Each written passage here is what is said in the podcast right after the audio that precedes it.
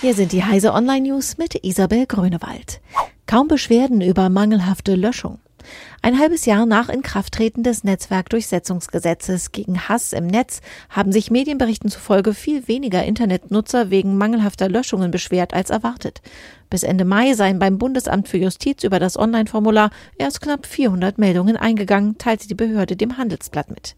Der Gesetzgeber war ursprünglich von rund 25.000 Meldungen und 500 Bußgeldverfahren im Jahr ausgegangen.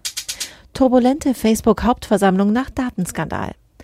Die Nachwehen des Facebook-Datenskandals haben in diesem Jahr für eine turbulentere Hauptversammlung des weltgrößten Online-Netzwerks gesorgt.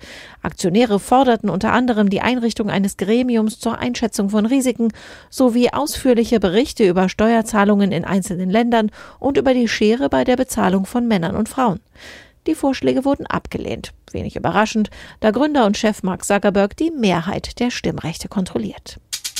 Chinesische Hersteller rollen den Displaymarkt auf.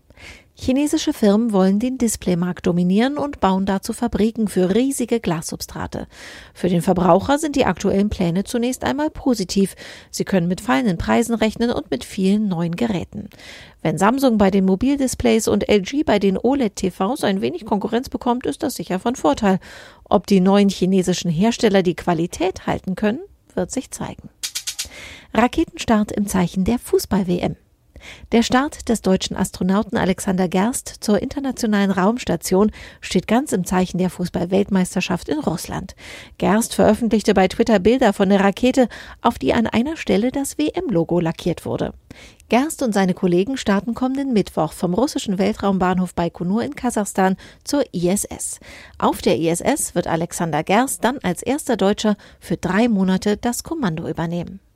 Diese und alle weiteren aktuellen Nachrichten finden Sie auf heise.de.